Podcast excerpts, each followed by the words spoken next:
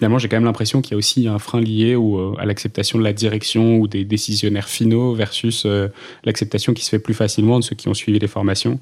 Hmm. Il y a peut-être aussi un, un, échelon supplémentaire à. Ouais.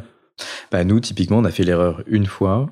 parce qu'on pensait que, enfin, on n'avait pas compris l'organisation interne et euh, en fait, on s'est rendu compte que les managers étaient pas euh, embarqués. Euh, dans le sens où ils faisaient pas partie de la formation, ça limite c'était pas grave, euh, parce qu'ils n'étaient pas opérationnels, mais euh, ils n'étaient pas sponsors. ça s'était fait sans eux en fait.